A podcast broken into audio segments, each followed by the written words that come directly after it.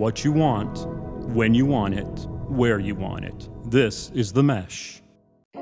So many people that I have talked to who have been really wanting to write their book talk to me about the struggle to begin, to get started. How do I start? Where do I begin? In today's episode, I want to take that question, how to begin, and literally turn it on its head. I've got some new words for us to use instead of the word begin or start, and I've got some really cool, really simple tips to help you activate your writing. I'm excited you're here, so I can't wait to share. Hello, hello. Welcome to another episode of the Written Compass podcast. Shana Hartman here, embodied writing coach, and I'm excited today to talk about beginnings. So, everyone who goes to write something, they have to start somewhere. And the logical idea is that we start at the beginning. And I want to provide you today with a little bit of an alternative perspective. If you've been hanging around me for a while, you know that I don't do things in the usual way. I come from a very embodied um, social constructivist perspective where I love to make meaning together with you along the way, and today is going to be no different. So, I've talked before in previous episodes about not starting at the beginning because that causes a lot of pressure. So, first, I want to remind you that when you're getting started with some writing, maybe it is helpful to not try to start at the beginning, to not try to craft that first line, that first paragraph, that opening, whatever it is, because you don't yet know exactly what you're writing. So to assume that you know how to start, how to bring the reader into it is a little bit contradictory, a little bit counterintuitive, which is odd because we've been taught to start at the beginning in our writing in so many ways, particularly in school settings. You start with that introductory paragraph, right? Well, I want to again push back on that. And one of the best ways to begin is to not begin at the beginning. Um, we are a group of us are doing a collaborative book together, and we're writing a lot about being in the in betweens, particularly as women. Some of us are business owners, almost all of us run our households in some way, shape, or form. We're caretakers, we're moms, and we sometimes feel like if we don't have a direction or we don't have a focus, then we're like, what am I doing? And we feel like we get confused. And so, in this collaborative project, um, as we're talking about being in the in between, being in the liminal space between one goal or part of our life and into the no- into another, and we're writing about this, we're experiencing that same thing. We're feeling like, what's my focus? Where am I trying to go with this? And if we feel like we don't have it, then we feel like we get confused. So, one way when we're trying to get started with our writing, and that we've been talking about in our collaborative book project group, is doing a little bit of focused free writing. And so, we've got this initial idea of what is it like being in the in between? What is it like being in that not quite where we were and not quite where we want to be? And so, we've really practiced the idea of focused free writing. So, we set a timer and we just literally write what shows up around that main question, around those main ideas, like when has this shown up in our life? When have we experienced it? Are we experiencing it now? What does that look like? What have we learned? We kind of give ourselves some questions that provides us a focus, but you can hear in the questions, they're not super, super specific. It's just enough to give us a little bit of a direction. Then we set a timer and we just let it rip, right? So that's one way when you're like feeling that pressure to start in a particular place and not feeling like something really clear popping up easily. Sometimes just doing that writing to write in a focused way.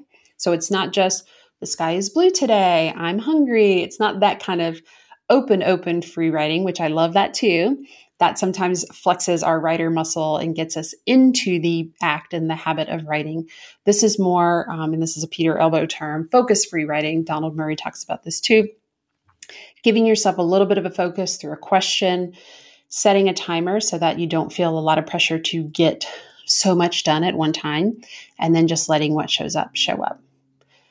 The other thing that I love to do that we often forget is recognizing how much writing is already in existence.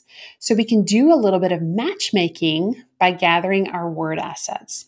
So, one thing we can do, and I've done this and supported some of our collaborative book authors with this is okay, where does that idea of the in between or the liminal space, where have you written about that before? Oh man, I remember I wrote this article, or I remember I did this social media post, or I remember I sent this email, or I remember in my program I've got this whole part where we talk about, you know, something similar. Go ahead and grab that, copy and paste that over into wherever you're working and starting this book writing project. Here's what that is going to do. One, it's going to give you evidence that you have already started and all you've done is copy and paste. So you get this instant, like, yes, I have writing. It exists. I can do this. The other thing is it's going to help you start to realize, oh, this makes me think of other ideas. This makes me think of a different story or a different concept that I want to bring in. This starts to give me a little bit of focus, a little bit of organization. I think I want to approach this chapter or section or this book in this way because I see how I've been talking about it and writing about it when I go and gather my word assets.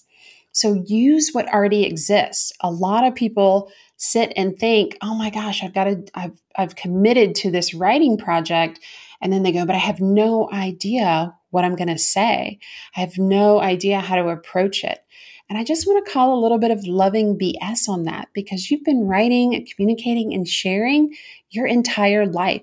So there is something that already exists that can at least be a little spark to your writing flame and help you activate this project. In fact, I should call this how to activate instead of how to begin, because I really want to throw out the idea that there is a true beginning to a piece of writing, like the idea that there's one place to start. And just like there's no one right way to do any kind of writing, there's also no one right way to start. So maybe we should just stop saying that. Maybe there's no beginning, we just activate. Mm, I like that. Okay, I'm going to stick with that. Tell me what you think about that. Another great way, besides not starting at the beginning, doing the focus free writing, gathering your word assets, the words that already exist out there, is to just tell a story, right? So, this really helped one of our clients who's doing the collaborative book project. She immediately thought of a story. This reminds me of this moment. And that story, that experience may not make it in the ultimate final draft, but what it did was it just activated her, just as we were talking about. It got her going, it got the juices flowing, and she saw words. And because that story was something that was really comfortable, really familiar for her to write, she was able to get into that writer habit almost immediately. And she's actually already got a full draft of her chapter going that she's ready for feedback on. And we are months ahead of the due date for that. So that's really exciting. And this is where I see a lot of people start is just starting by telling a story. So, just to recap, how to begin, which I'm going to rephrase as how to activate your writing, and this applies for anything, but particularly a bigger project like a book, is to one, stop trying to start at the beginning. It's usually not beneficial and it's usually not something that you can actually do yet because you don't yet know what you're writing. Try some focus free writing. So maybe come up with a question that can inspire some thoughts or something around your main idea that you can pose as a question. Set a timer. I always love 30 minutes. A lot can get done in 30 minutes, a lot can come out in 30 minutes. And just write what shows up around that main idea, that question that you're pondering. Gather your word assets is another technique. So go find what already exists, even if it's just a line, right? It, it counts, it helps.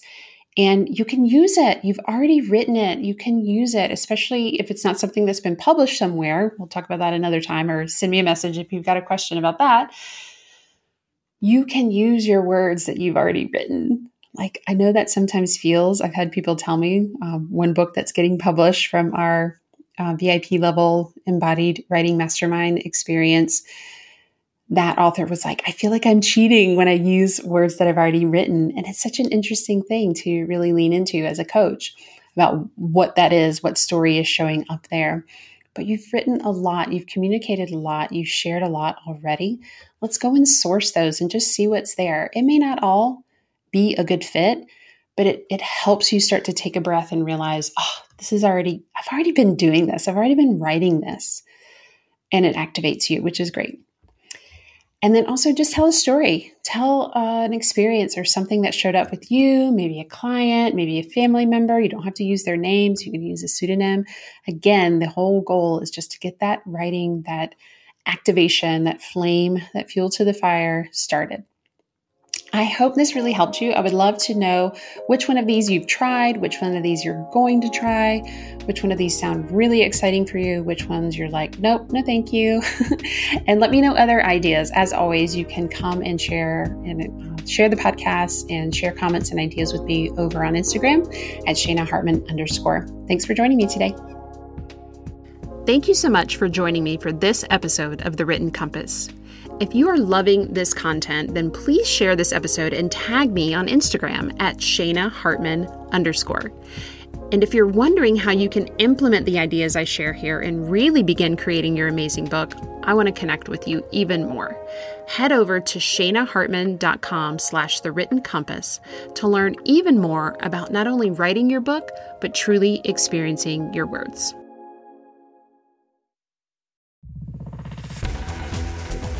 You've been listening to The Mesh, an online media network of shows and programs ranging from business to arts, sports to entertainment, music to community.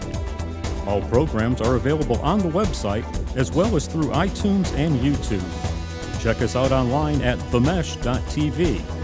Discover other network shows and give us feedback on what you just heard.